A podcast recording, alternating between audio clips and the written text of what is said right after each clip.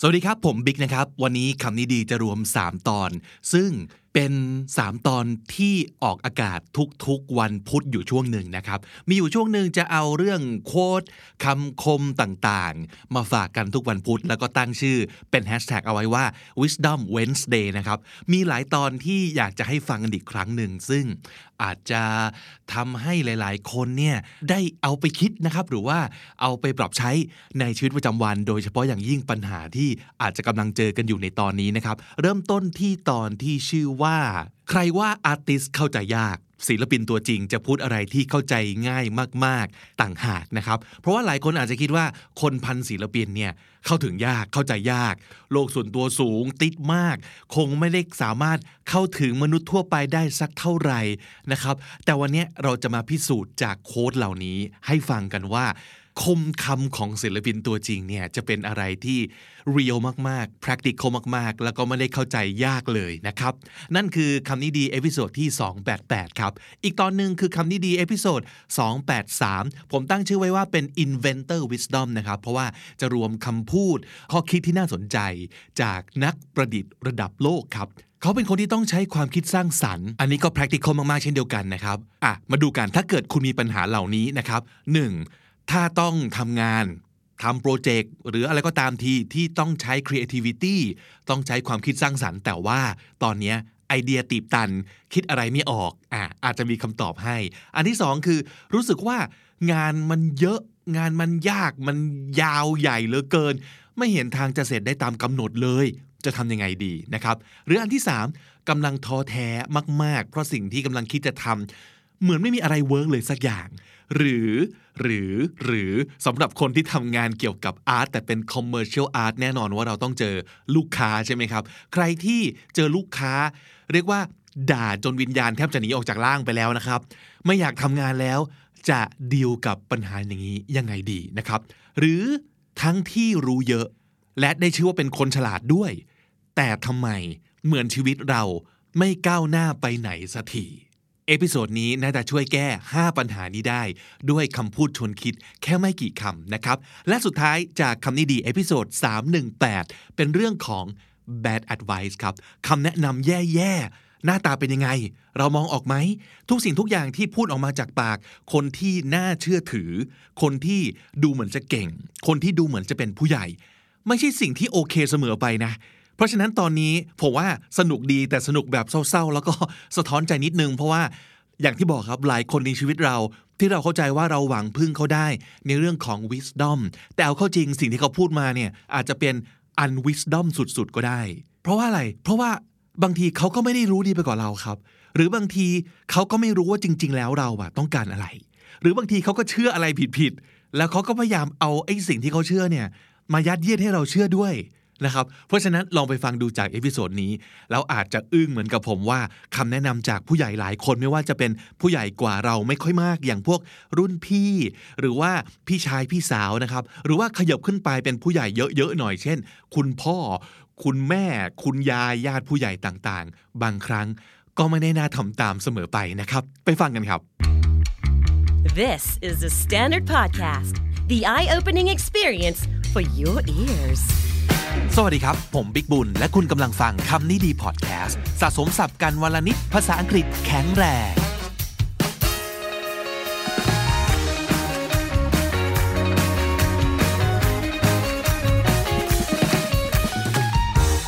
คุณผู้ฟังครับ วันนี้ผมมีข้อพิสูจน์ว่า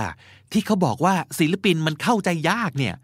ไม่จริงนะ คือก็น่าจะมีแหละคนที่เป็นแบบนั้นนะ ไม่ว่าจะเป็นคนที่ เป็นอย่างนั้นจริง ๆ หรือว่าพยายามจะเป็นแบบนั้น เพราะว่ารู้สึกว่ามันเท่ดีอะไรอย่างเงี้ยนะฮะแต่ศิลปินตัวจริงแบบจริง ๆ เนี่ย บางทีเขาจะพูดอะไรที่แบบโคตรเรียลเลยนะคือไม่ได้เข้าใจยากอะไรเลย แล้วก็ตรงไปตรงมามากๆด้วยนะครับ อย่างเช่น ประโยคนี้ของมิเกลันเจโลนะครับหรือว่าไมเคิลแอนเจโลนั่นเอง ปกติแล้วเนี่ยเขาคงจะเจอแบบคนชอบ มาดูผลงานเขาแล้วก็บอกว่า ว้าว this is so wonderful ต่างๆ อะไรอย่างเงี้ยนะ แต่เขาเคยพูดไว้อย่างนี้ครับว่า if people knew how hard I had to work to gain my mastery it wouldn't seem wonderful at all if people knew how hard I had to work to gain my mastery mastery ก็คือความชำนาญความเชี่ยวชาญ complete control of something นั่นคือ mastery it wouldn't seem wonderful at all ถ้าเกิดคนรู้ว่าเขาต้องทำงานหนักแค่ไหน เขาต้องพยายามแค่ไหน กว่าจะเก่งขนาดนี้เนี่ยไองานที่เห็นเนี่ยจะรู้เลยว่ามันไม่ได้ wonderful ขนาดนั้น อันนี้เป็นความจริงกับหลายอย่างมากเลยนะ ส่วนใหญ่สิ่งที่เราเห็นเนี่ยมันเป็นปลายทางความสำเร็จครับ คนที่เรารู้สึกว่าโอ้โหเก่งจังเลยโอ้ทำไมทำอย่างนี้ขึ้นมาได้เป็นแบบสุดยอดของโลก เราเห็นแต่ผลลัพธ์ของเขาในวันนี้ไง ไอ้ที่เขาพยายามล้มลุกคลุกคลานมาตั้งแบบไม่รู้กี่ปีเนี่ย เราไม่ได้ไปเห็นตรงนั้นครับ เพราะฉะนั้นทำให้เราต้องกลับมาดูว่า การที่เราอยากจะได้ผลลัพธ์แบบนั้นเนี่ยคำชมแบบนั้น การยกย่องแบบนั้นที่เราต้องการจากทุกคน ถ้าเราอยากได้ตรงนั้น เรามีระหว่างทาง เรามีการพิสูจน์ตัวเอง เรามีความพยายามหรืออยังเรา work hard enough to gain the mastery หรืออยังนั่นคือสิ่งที่ไมเคิลแอนเจโลพูดไว้แล้วผมรู้สึกว่ามันมันโดนมาก ๆ เลยนะครับ If people knew how hard I had to work to gain my mastery it wouldn't seem wonderful at all มาถึงวินเซนต์แวนโกะบ้างนะครับแวนโกะเคยบอกว่า if you hear a voice within you say you cannot paint then by all means paint and that voice will be silenced ถ้าเราได้ยินเสียงในหัวของเราตลอดเลยว่า แกวาดรูปไม่ได้หรอก แกวาดรูปไม่ได้หรอก แกวาดรูปไม่ได้หรอก by all means paint by all means แปลว่า แน่นอน แปลว่า ได้เลย แปลว่า absolutely go right ahead go do it เป็นคำพูดหรือว่าสำนวนที่เอาไว้ give permission นะครับ เพราะฉะนั้นเขาบอกว่าถ้าเกิดได้ยินเสียงนี้อยู่ในหัว แกวาดรูปไม่ได้หรอก แกวาดรูปไม่ได้หรอก สิ่งที่เราควรทำคือ ลงมือวาดรูปครับ แล้วเสียงนั้น มันจะหายไปเอง มันเป็นเรื่องของการพยายามต่อสู้กับตัวเองนั่นแหละ ตัวเองที่ไม่เชื่อตัวเอง แล้วพร่ำบอกตัวเองตลอดเวลาในหัวตัวเองว่าเราทำอะไรไม่ได้ วิธีการจะกำจัดเสียงนี้คือลงมือทำครับอะต่อให้ที่สุดแล้วมันทำไม่ได้จริง ๆ มันก็จะได้หมดปัญหาและหมดข้อสงสัยสักทีว่าตกลงทำได้จริงหรือเปล่าเสียงในหัวอาจจะบอกว่า you cannot do it อะลงมือทำอาจจะทำไม่ได้จริง ๆ จะได้รู้ว่า อ๋อโอเค เสียงในหัวกูพูดถูก ก็ได้นะ แต่ถ้าเราอยากทำจริง ๆ แล้วเราทำได้ขึ้นมาล่ะ เออ เสียงในหัวที่บอกว่า you cannot นั้น มันจะได้หายไปครับ นั่นคือเราชนะแล้ว If you hear a voice within you say you cannot paint then by all means paint and that voice will be silenced นั่นคือวินเซนต์แวนโก๊ะครับ อันต่อมาเป็นคำกล่าวของโคลดโมเน่ครับ โมเน่ก็พูดเอาไว้โดนมากๆ เขาบอกว่า people discuss my art and pretend to understand as if it were necessary to understand when it's simply necessary to love คือคนทั่วไปชอบดูงานของเขาแล้วแบบถกเถียงกันแล้วแสร้งทำเป็นว่าเข้าอกเข้าใจ ว่างานชิ้นนี้มีความหมายว่าอย่างไร ซึ่งโมเนเองก็บอกว่า มันไม่เห็นมีอะไรที่จะต้องเข้าใจเลย แค่ชอบเท่านั้นเอง แค่รักเท่านั้นเอง ศิลปะเป็นแบบนี้ บางทีไม่ต้องเข้าใจ ไม่ต้องตีความ แต่แค่รู้สึกกับมันก็พอแล้ว คนก็เหมือนกันนะหลาย ๆ ครั้งเรามีความรู้สึกว่าเราจำเป็นต้องเข้าใจ คนคนหนึ่ง โดยเฉพาะอย่างยิ่งเป็นคนที่มีความสัมพันธ์ใกล้ชิด เช่น คนในครอบครัว คนรักของเรา คนที่เราทำงานด้วยอย่างใกล้ชิด เราจะแอบรู้สึกว่า เฮ้ย อยู่ด้วยกันอย่างเงี้ย ไม่เข้าใจกันไม่ได้ ต้องเข้าใจกัน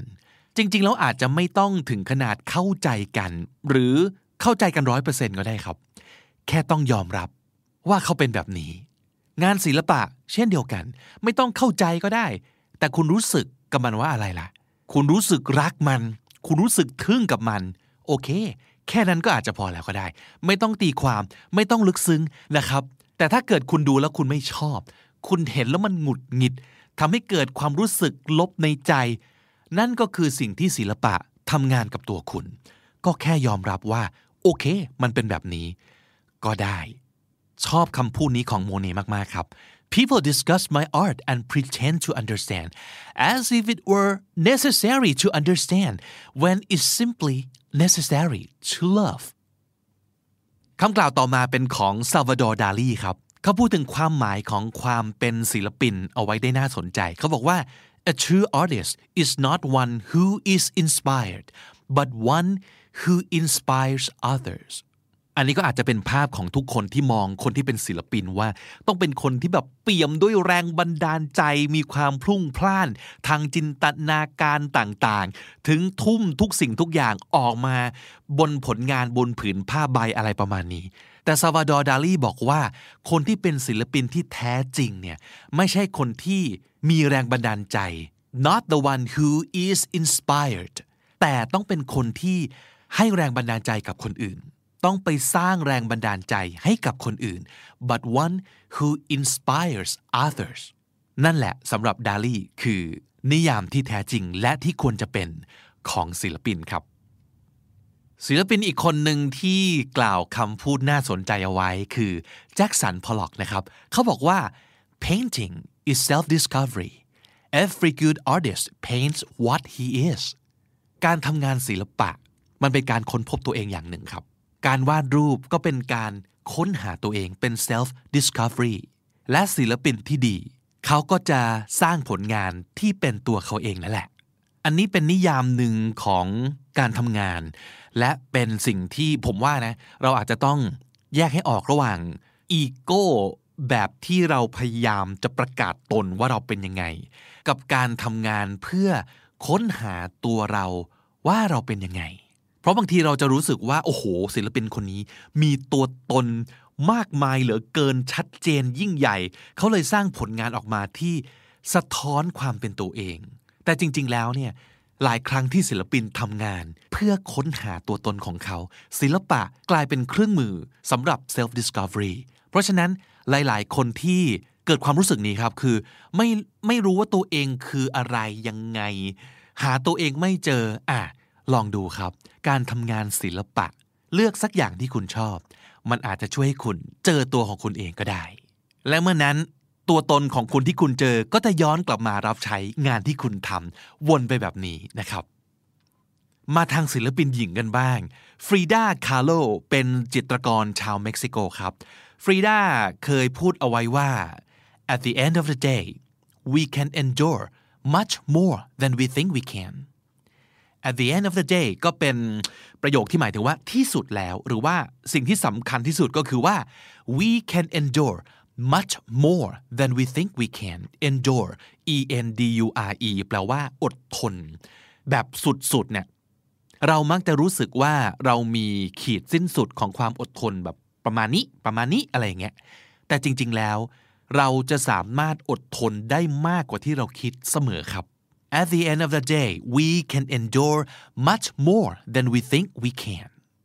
เห็นไหมอย่างที่ผมบอกนะครับคำคมจากศิลปินที่เป็นมนุษย์พันธุ์ที่เรามีความรู้สึกว่าต้องเข้าใจยากมากๆเนี่ยจริง ๆ แล้วเข้าใจง่ายมากเลย แล้วก็เอามาใช้ได้ง่ายมากๆด้วยเช่นเดียวกันนะครับสับสำนวนในวันนี้ครับ mastery M A S T E R เติม y mastery ก็คือ ความเชี่ยวชาญความชำนาญครับ mastery by all means เป็นสำนวนที่แปลว่า แน่นอนได้เลย เป็นสำนวนที่เอาไว้ใช้บอกอนุญาตนะครับ by all means ก็คือ go right ahead go do it อันที่3 at the end of the day เป็นคำกล่าวที่อยากจะบอกว่าสิ่งที่เรากำลังจะพูดต่อจากนี้มันเป็นสิ่งที่สำคัญที่สุดเลย at the end of the day อันที่4 endure e n d u r e endure แปลว่า อดทนครับ endure และถ้าติดตามฟังคำนี้ดีพอดแคสต์มาตั้งแต่ episode แรก มาถึงวันนี้คุณจะได้สะสมศัพท์ไปแล้วทั้งหมดรวม 2,255 คำและสำนวนครับ และนั่นก็คือคำนี้ดีประจำวันนี้นะครับ episode ใหม่ของเราจะ publish ทุกวันจันทร์ถึงศุกร์ และสำหรับช่วง Weekend กับ Playday Saturday ทุกวันเสาร์เราจะหาอะไรเล่นกัน ช่วงนี้เราก็เล่านิทานกันรัวๆนะครับ ใครมีนิทานสนุกๆ ส่งมาให้ผมเล่าออกอากาศได้นะ และสำหรับวันอาทิตย์ครับ กับ pronunciation Sunday นะครับ เราจะมาฝึกออกเสียงกัน ติดตามกันได้ทุกช่องทางเหมือนเดิมครับ ทั้งที่ the standard co ทุกแอปที่คุณใช้ฟังพอดแคสต์ YouTube j o o x และ Spotify ผมบิ๊กบูลวันนี้ไปแล้วครับ อย่าลืมเข้ามาสะสมศัพท์กันทุกวันวันละนิด ภาษาอังกฤษจะได้แข็งแรง สวัสดีครับ The Standard Podcast, eye opening for your ears. คำนี้ดีวันนี้นะครับมาแบบ wisdom พร้อมใช้ ถ้าเอาไป adapt apply ให้เป็นเนี่ย เชื่อว่าชีวิตดีแน่นอนนะครับ วันนี้ hashtag wisdom wednesday เข้าใจครับว่าหลายๆ คนเนี่ยจะมีความรู้สึกแบบยี่กับคำคมนิดนึงเนาะ ผมขอเปรียบเทียบอย่างนี้ มันเหมือนกับเพลงรักนั่นแหละ บางทีเราก็ยี้เพลงรักนะ คือแบบเฮ้ย มันรู้สึกเฮ้ยมันรู้สึกเฮ้ยแต่ทำไมเรายี้รู้ไหม เพราะเราไม่อินไง มันไม่เกี่ยวกับเราครับ แต่เรอให้เกี่ยวก่อนเถอะแก นั่งฟังแล้วแบบยิ้มเป็นคนบ้าทั้งวันเลยนะครับหรือไม่ก็ฟังแล้วร้องไห้ฟูมฟายเป็นคนบ้าได้เลยเหมือนกัน ถ้ามันเกี่ยวกับเรา ถ้ามันโดนเรานะครับ แต่ถ้าไม่โดนถ้าไม่เกี่ยว เราก็แบบอะไรวะเป็นเรื่องปกตินะครับ หรือบางทีเพลงรักเนี่ยมันช่วยตอบคำถามเราได้นะ เคยเคยเป็นหรือเปล่า สมมติ กำลังไม่แน่ใจว่าสารภาพรักดีไหม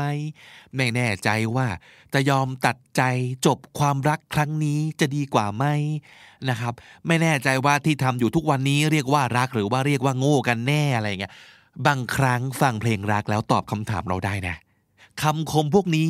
ก็มีฟังก์ชันคล้าย ๆกัน คือถ้าไม่เกี่ยวกับเราเลยเนี่ย เราจะฟังแล้วกรอกตาเลยนะ คือแบบจ้า คมจ้า รู้แล้วจ้าว่าคมจ้า แต่รอให้เกี่ยวก่อนเถอะมันช่วยชีวิตเราได้จริง ๆนะครับ เพราะฉะนั้นวันนี้ที่คัดมาก็เอาตรงนี้เป็นโจทย์ ดูซิว่าคำคมเหล่านี้มันน่าจะช่วยแก้ปัญหาบางอย่างในชีวิตของคุณได้หรือเปล่า ถ้าคุณมีปัญหาเหล่านี้ ลองฟังคำคมเหล่านี้ แล้วหาวิธีเอาไปใช้ดูนะครับ โดยที่คำคมในวันนี้นะครับ คัดเลือกมาจากนักประดิษฐ์ระดับโลกเลยทีเดียวนะฮะ อันแรกสำหรับคนที่งานอาจจะเกี่ยวข้องกับความคิดสร้างสรรค์นะครับ คิดอะไรไม่ค่อยออกนี่มันทำยังไง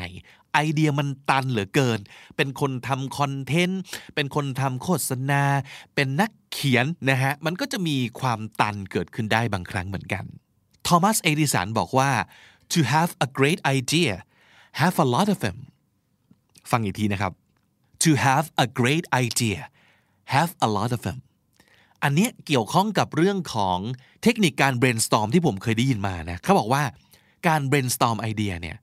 สำคัญที่สุดคือต้องเอาปริมาณมากกว่าคุณภาพนะครับ เพราะว่าอะไรรู้ไหม เวลาเรา brainstorm กันเนี่ยเราระดมไอเดียกันเนี่ยถ้าเรามัวแต่เสียเวลาอยู่กับการคิดว่า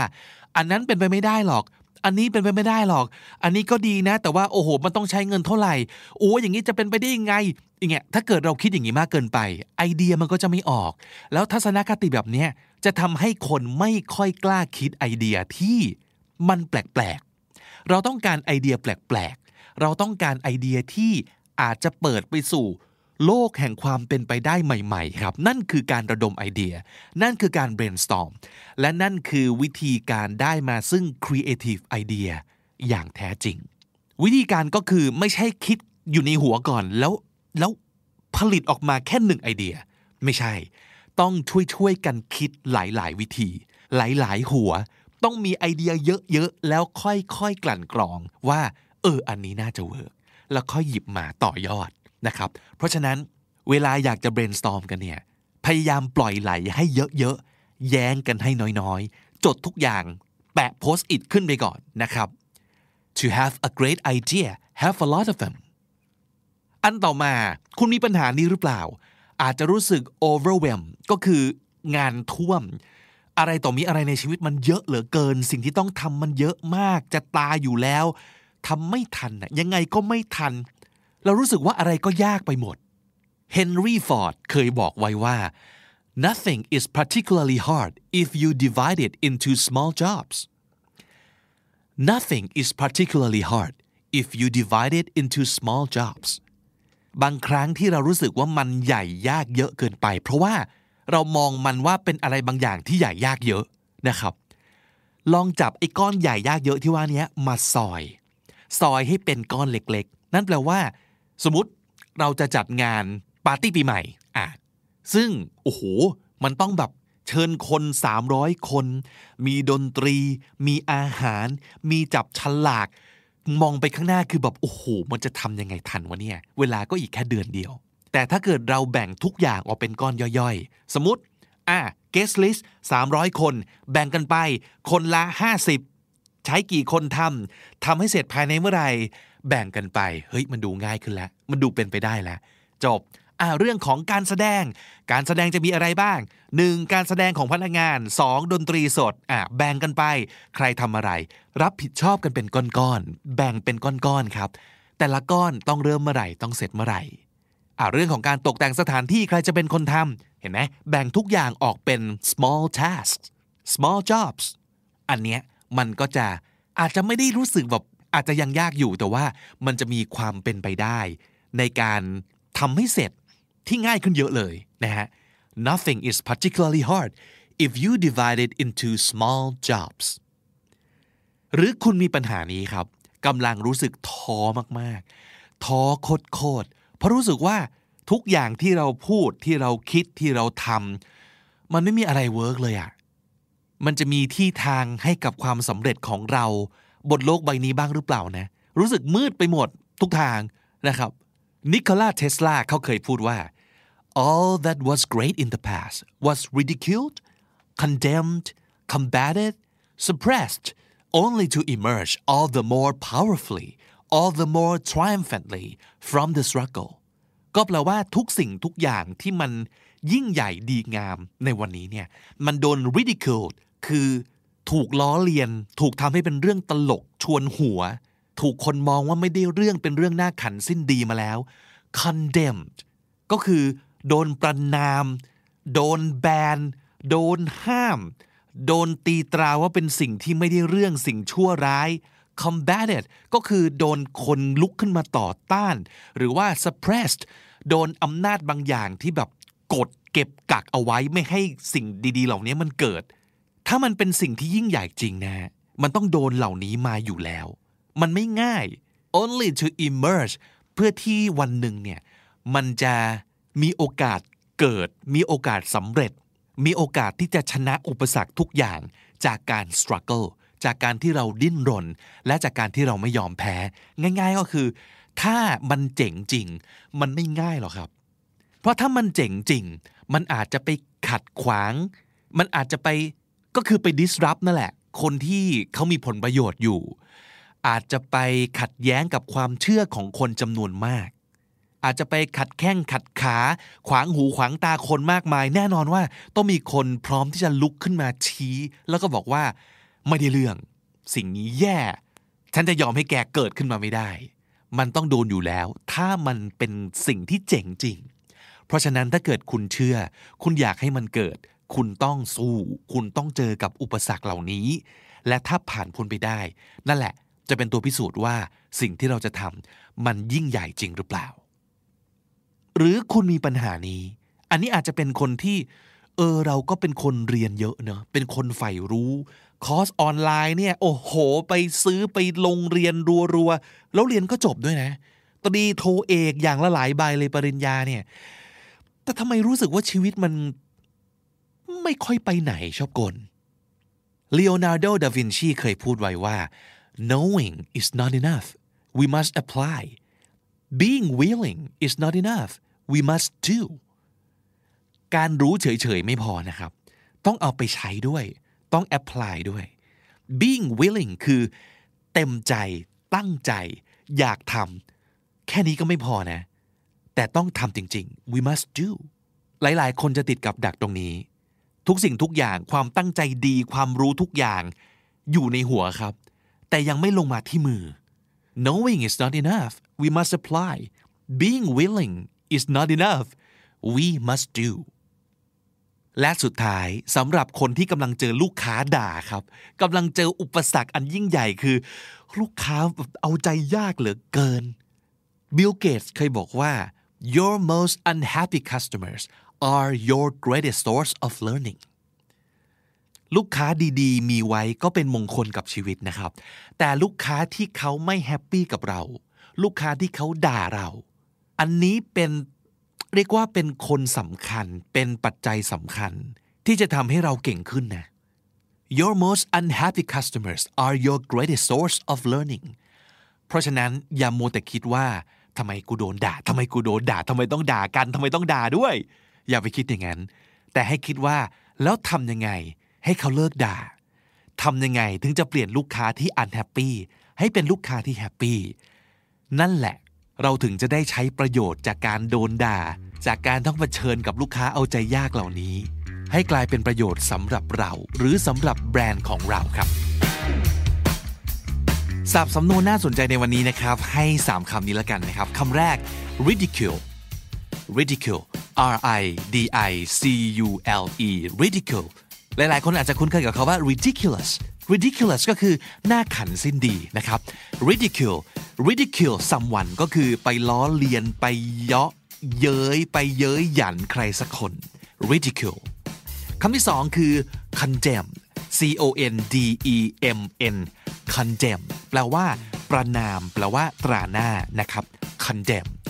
อันที่สาม suppress S U P P R E S S suppress แปลว่ากดขี่แปลว่าปราบปรามนะครับ suppress และถ้าติดตามฟังคำนี้ดีพอดแคสต์มาตั้งแต่เอพิโซดแรก มาถึงวันนี้คุณจะได้สะสมศัพท์ไปแล้วทั้งหมด รวม 2,231 คำและสำนวนครับ และนั่นก็คือคำนี้ดีประจำวันนี้ครับ episode ใหม่ของเราจะ publish ทุกวันจันทร์ถึงศุกร์และสำหรับเสาร์อาทิตย์นะครับ กับ Weekends at คำนี้ดี วันเสาร์ Playday Saturday มาหาอะไรเล่นกันและ Pronunciation Sunday ในวันอาทิตย์ เราก็จะมาซ้อมออกเสียงกันนะฮะ ติดตามกันได้ทุกช่องทางเหมือนเดิม ทั้งที่ thestandard.co ทุกแอปที่คุณใช้ฟังพอดแคสต์ YouTube, j o o x Spotify ผมบิ๊กบุญวันนี้ไปแล้วครับ อย่าลืมเข้ามาสะสมศัพท์กันทุกวันวันละนิด ภาษาอังกฤษจะได้แข็งแรง สวัสดีครับ The Standard Podcast, eye opening for your ears. คุณผู้ฟังครับ วันนี้เป็นเรื่องที่ไปอ่านเจอจาก rd.com นะครับ ซึ่งก็คือ Reader's Digest นะ บทความนี้ชื่อว่า 22 hilariously bad pieces of advice you shouldn't follow คำแนะนำ 22 อย่างนี้ ฟังดูขำก็จริงฮาก็จริง แต่อย่าทำตามเด็ดขาดนะครับ ผมชอบความสนุกของ Reader's Digest นะครับ ตรงที่เขาอยู่มานานมากเขาอะ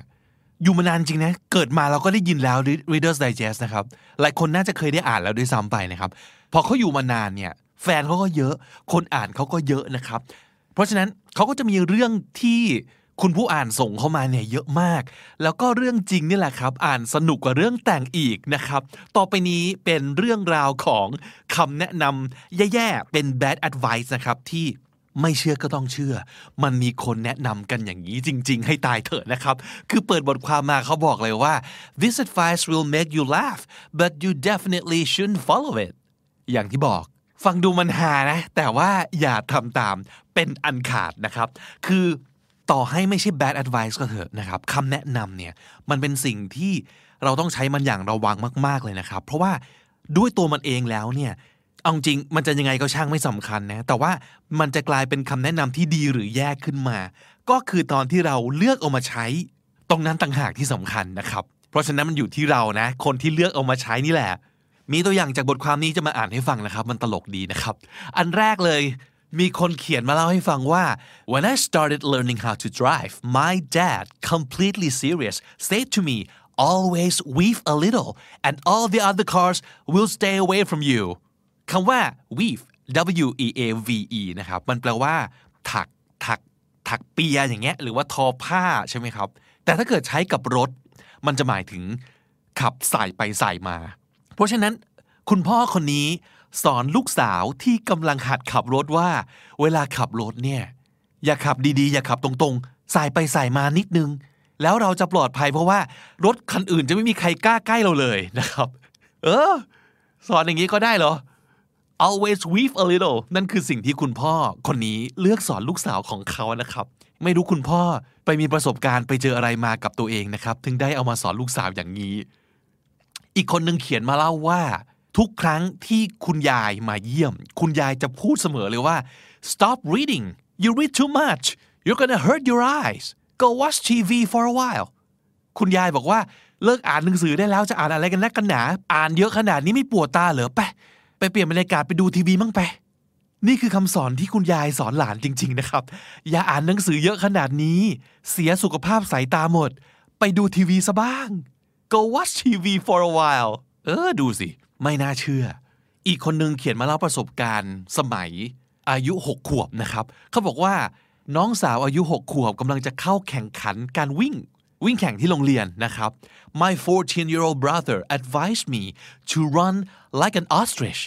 on my tiptoes straight-legged I finished last พี่ชายซึ่งอายุ 14 ปี ก็ไปเห็นว่า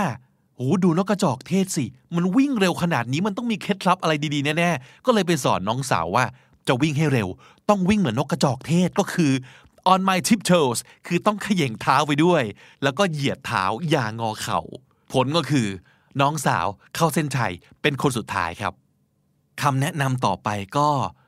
แย่ไม่แพ้กัน เป็นคำแนะนำของรุ่นพี่ที่เป็นนักดับเพลิงนะครับ เป็นตำรวจดับเพลิงเป็น fireman สอนรุ่นน้องที่เพิ่งจะเข้ามาเริ่มงานใหม่ ๆ นะครับเพราะหนุ่มคนนี้เขียนเล่าให้ฟังว่า as a rookie fireman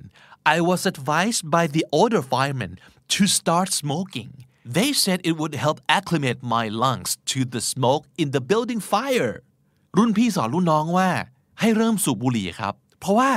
การสูบบุหรี่จะช่วยปรับสภาพปอด ให้คุ้นเคยกับควันไฟ it would help acclimate my lungs คำว่า acclimate a c c l i m a t e นะครับ acclimate ก็บอกว่า ปรับสภาพให้ชินกับอะไรสักอย่างหนึ่ง ขอย้ำว่านี่ไม่ใช่โจกนะครับ นี่เป็นคำแนะนำจริงๆ จากคนจริง ๆ นะครับ อีกคนหนึ่งเขียนมาเล่าว่า When I told an unmarried friend I was engaged she asked me whether my fiance was perfect I told the friend she wasn't in that case she told me don't get married until you find the perfect person I ignored my friend and have had 26 years of imperfect but happy marriage with four children who bring me great joy. In the process, I have learned to tolerate imperfections in others. That friend, by the way, is still single. คนเขียนมาเล่าชื่อว่าไบรอันนะครับไบรอันก็ไปเล่าให้เพื่อนคนหนึ่งซึ่งเป็นเพื่อนที่ยังไม่ได้แต่งงานนะไปบอกคือว่าเนี่ยเขากำลังจะแต่งงาน เพื่อนผู้หญิงคนนี้ก็ถามว่า คนที่เธอจะแต่งงานด้วยเนี่ย สมบูรณ์แบบทุกอย่างหรือเปล่าไบรอันก็เลยบอกว่า ก็ไม่นะ เธอก็เลยบอกว่า ถ้าอย่างนั้นแล้วก็อย่าแต่งงานเด็ดขาด อย่าแต่งงานจนกว่า เธอจะได้เจอคนที่เพอร์เฟกร้อยเปอร์เซ็นต์แต่ไบรอันก็อิกนอครับ ไม่สนใจคำแนะนำของเพื่อน แล้วลงท้ายด้วยการมีชีวิตแต่งงานที่มีความสุข มายาวนาน 26 ปี ถึงจะเป็นความสุขที่ไม่ perfect ก็ตามทีในช่วง 26 ปีเขาได้เรียนรู้ว่าเราต้องรู้จักอดทนอดกลั้น กับความไม่ perfect ของคนอื่นด้วย ไม่งั้นเราจะไม่มีทางอยู่กับใครได้เลย ก่อนอื่นประเด็นมันไม่ได้อยู่ตรงที่ ความโสดไม่โสดความซิงเกิลไม่ซิงเกิลนั่นไม่ใช่ประเด็นนะครับ ถ้าเรา happy ที่จะโสดนั่นคือสิ่งที่เราเลือกได้นะครับ แต่ถ้าเกิดเราไม่อยากโสดก็ไม่ผิดเหมือนกัน แต่ถ้าเกิดเราอยากจะมีใครสักคน แต่เรากลับจะตั้งหน้าตั้งตาหาคนที่ perfect สมบูรณ์แบบร้อยเปอร์เซนต์ไม่งั้นเราจะไม่มีใครดีกว่า อย่างนี้ก็อาจจะไม่ได้มีใครจริง ๆ ก็ได้ เพราะว่า perfect ร้อยเปอร์เซนต์ไม่มีจริงแน่นอนนะครับ เรื่องของ bad advice ผมก็มีประสบการณ์ส่วนตัวเหมือนกันตอนนั้น คือเมื่อประมาณ 15 ปีที่แล้ว ตอนนั้นกำลังจะซื้อบ้านนะครับ แล้วบ้านที่ผมถูกใจเนี่ยก็เป็นทาวน์เฮาส์ขนาดแบบไม่ใหญ่ 3ชั้น หน้ากว้างแบบ4เมตรอะไรอย่างเงี้ย ผมพ่อแม่น้องชายอยู่กันแค่4คนนะครับจำได้ว่ามีวันหนึ่งพาเพื่อนมาดูบ้าน ว่าหลังเนี้ยคือหลังที่กำลังจะตัดสินใจซื้อชอบมากๆ แล้วเพื่อนก็บอกว่า เฮ้ย เชื่อเรา อย่าซื้อทาวน์เฮาส์เด็ดขาด ไม่งั้นแกจะเสียใจ ทำไมไม่ซื้อบ้าน เพิ่มเงินอีกนิดหน่อย ซื้อบ้านที่มีบริเวณมีสนามหญ้า พ่อแม่จะได้อยู่อย่างสบายมีความสุข อย่าซื้อทาวน์เฮาส์อย่าซื้อ อย่าไปแชร์กำแพงบ้านร่วมกับใคร นี่คือคำที่เขาพูดเลยนะ พ่อแม่น้องทุกคนอยู่พร้อมหน้าเลยนะครับ แต่เราทุกคนเนี่ยมาคุยกันว่า เฮ้ย อย่าไปฟังคนอื่น คนที่จะรู้ดีที่สุดว่า บ้านแบบไหนเหมาะกับเราจริง ๆ คือพวกเราเท่านั้น พวกผมเคยอยู่บ้านหลังใหญ่มาแล้วครับ เราไม่ได้ต้องการบ้านหลังใหญ่ เราต้องการบ้านที่มีขนาดพอดีตัว นี่คือสิ่งที่เราเลือกแล้วว่ามันเป็นขนาดที่ใช่ มันเป็นทำเลที่ใช่ มันเป็นหน้าตาแบบที่ใช่ นี่คือสิ่งที่เราอยากได้ เพื่อนคนนั้นผมเชื่อว่าเขาหวังดีนะ แต่เขาไม่ใช่เราครับ นี่คือสิ่งที่สอนเราเลยครับว่าเราฟังได้ทุกคนนะ แต่ต่อจากนั้นเราต้องคิดเองครับ และที่สุดแล้ว คนตัดสินใจก็ต้องเป็นเรา เราต้องเป็นคนที่อยู่กับการตัดสินใจนั้นไปอีกนานครับ บางทีคือตลอดชีวิต คนอื่นต่อให้เขาฉลาดแค่ไหน ต่อให้เขามีประสบการณ์เยอะแค่ไหน ต่อให้เขาหวังดีแค่ไหน เขาก็ได้แต่แวะเข้ามาแนะนำแล้วเขาก็จากไป เขาไม่ต้องมารับผิดชอบอะไรเลย เขาไม่ต้องอยู่กับสิ่งที่เราต้องตัดสินใจ ไปตลอดชีวิตเหมือนกับเราครับ เพราะฉะนั้นไม่ว่าจะเป็นเรื่องอะไรก็ตาม คิดดีๆ ฟังได้ทุกคน แต่ที่สุดแล้ว ต้องคิดและตัดสินใจเอาเองนะครับศัพท์สมดุลน่าสนใจในวันนี้มีคำว่า weave w e a v e weave แปลว่า ขับรถสายไปมา acclimate acclimate แปลว่า ปรับสภาพให้ชิน และสุดท้าย tolerate tolerate หมายถึงอดทนครับ หมายถึงต้องอยู่กับมันให้ได้ you have to learn to tolerate imperfections in others เราต้องรู้จักอดทนอดกลั้น กับความไม่สมบูรณ์แบบความไม่ perfect ของคนอื่นด้วย และถ้าติดตามฟังคำนี้ดีพอดแคสต์มาตั้งแต่ episode แรก มาถึงวันนี้คุณจะได้สะสมศัพท์ไปแล้วทั้งหมดรวม 2,652 คำและสำนวนครับ และนั่นก็คือคำนี้ดีประจำวันนี้นะครับ ติดตามรายการของเราได้ทุกช่องทางเหมือนเดิม ทั้งที่ thestandard.co ทุกแอปที่คุณใช้ฟังพอดแคสต์ YouTube, j o o x และ Spotify วันนี้ผมบิ๊กบุญไปแล้วครับ อย่าลืมเข้ามาสะสมศัพท์กันทุกวันวันละนิด ภาษาอังกฤษจะได้แข็งแรง สวัสดีครับ The Standard Podcast, eye opening for your ears.